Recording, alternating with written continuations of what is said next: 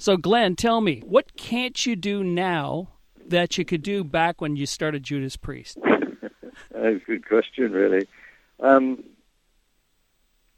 I can more or less do the same. I think. I, I, you know, I take every day as it comes. So, you know, it, it's it's that moment on stage that matters, and I think that the audience, you know, can draw out of you uh, as much energy energy as they, you know, as they enjoy, and, and that's what a Judas Priest concert's all about. Is it's about the band and the audience. It's a, it's an event, and it always has been. So things haven't really changed that much. You know, the audience give us stamina, they give us energy, uh, they sing along with the choruses, even the lead breaks, and uh, the whole thing's a, an event for us. And uh, you, it, you can you can have a bad day, but when you hear that roar as you walk on stage, it just you know re- regenerates you.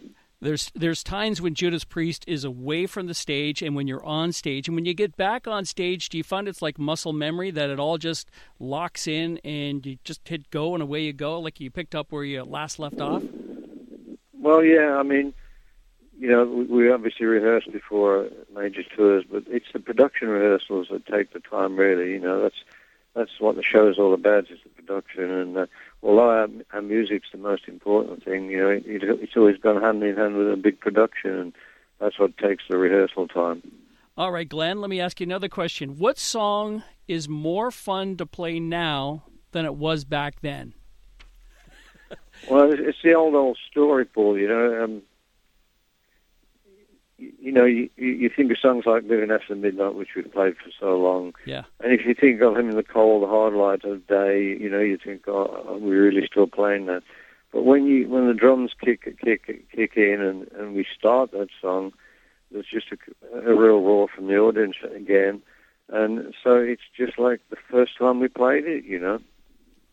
Uh, tell me, let's talk about fans a little bit now.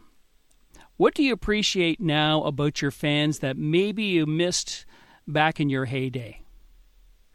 Well, obviously, you know, we've been around for 40 years plus, and the thing that really is really satisfying is we don't just get, you know, our older fans that have been with us from day one, but we get, you know, young kids in the audience now who, who've either been turned on by their parents or have discovered the band themselves, and that's the most exciting thing because some of the young kids have discovered Priest themselves.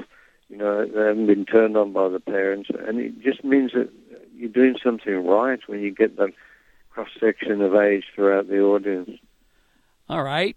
Can you tell me about Rob Halford? How is Rob different now than he was back in the early days of Judas Priest? Well, to be honest, Rob is his voice has stood up incredibly. I mean, on this last album and on tour now, I have to say he's singing better than ever. You know, so he's just blessed with not just with a great voice, but uh, a you know voice of longevity, and uh, yeah, it's amazing really the way he can still hit all those high notes. I know he. It's incredible how well he can still sing, and you say better than before, right? Yeah, he's he's definitely he's a voice. Uh, has remained strong and he can still, you know, hit the high notes. He's got a great range and it, it's still working well.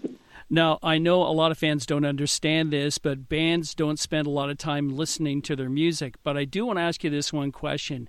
If you could go back and take one of your early recordings and redo it, is there one that you would uh, like to change? There, there isn't actually, Paul, and I say that for, um, for this reason. I don't very often listen to what we've done. I like to move ahead and think ahead and forge ahead. Um, so I don't very often stop and, and, and listen to you know old, old albums. But, but when we do a, when we did the box set release, we had to listen through to everything. Yeah. And um, although you could say that the production on some isn't very good, like Rocka Rolla and, and the early albums, um, it, it's got a sound to it. It's, it's got a, um, you know, something that if you try to replace it and try to reproduce it, uh, remixed it or whatever, it would lose that sort of quality that, that, that, that it's always had, and it would, it would spoil it really. So I know we could get some early Judas Priest albums to sound better, but I think in doing so, it would also lose a lot of character. It would definitely lose the raw sound that those early, early '70s records had. I, you know, you're right. I wouldn't want to give up on any of those type of things. Hey, listen, you, yeah. you and uh, KK were a formidable pair on stage for so many years. What's it like working with Richie Faulkner now? Well, Richie, he's just amazing. You know, um, I've said it a million times, but if we hadn't found Richie, we certainly wouldn't have continued. So we were we were just very very lucky that, that you know we discovered Richie, and he's just been fantastic, really. are, are Priest fans okay with the idea of Richie reinterpreting those old solos? I, I guess that's really a battle for any band. Is that you know you want fans who want you to reproduce everything that they've grown up listening to and then you go in there and you open up on those solos and you know you battle a little bit how do you find that I, I, Richie, you know, it, it took him just the first tour really to win everybody over. There was obviously skepticism, you know, and and you know, it's it's a big challenge for for for anybody to to come on stage with Priest. And the beauty of Richie is he he, he does what's necessary um, in terms of you know what what the song requires, and but he can still do it in his own way, and it's uh, it's just amazing the way he's adapted his style, you know, to to the band and the way he slots it in, not just on a performing level, but also on a writing level as well. Uh, one more question here for you. Uh, over the years, you've you you've been on the road and played with a lot of bands, shared the stage. Uh, this tour here, it's with Mastodon.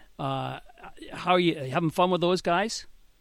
Yeah, they're great guys. Yeah, and uh, you know I think it's it's it makes for a great bill for for this tour. Um, we get along well with them. They're nice guys and they're a great great band. So uh, you know we couldn't ask for more really. Well, thank you very much for talking with us today. Judas Priest playing in Toronto on November the 12th with Mastodon opening. Thanks very much, Glenn. Thank you, Paul.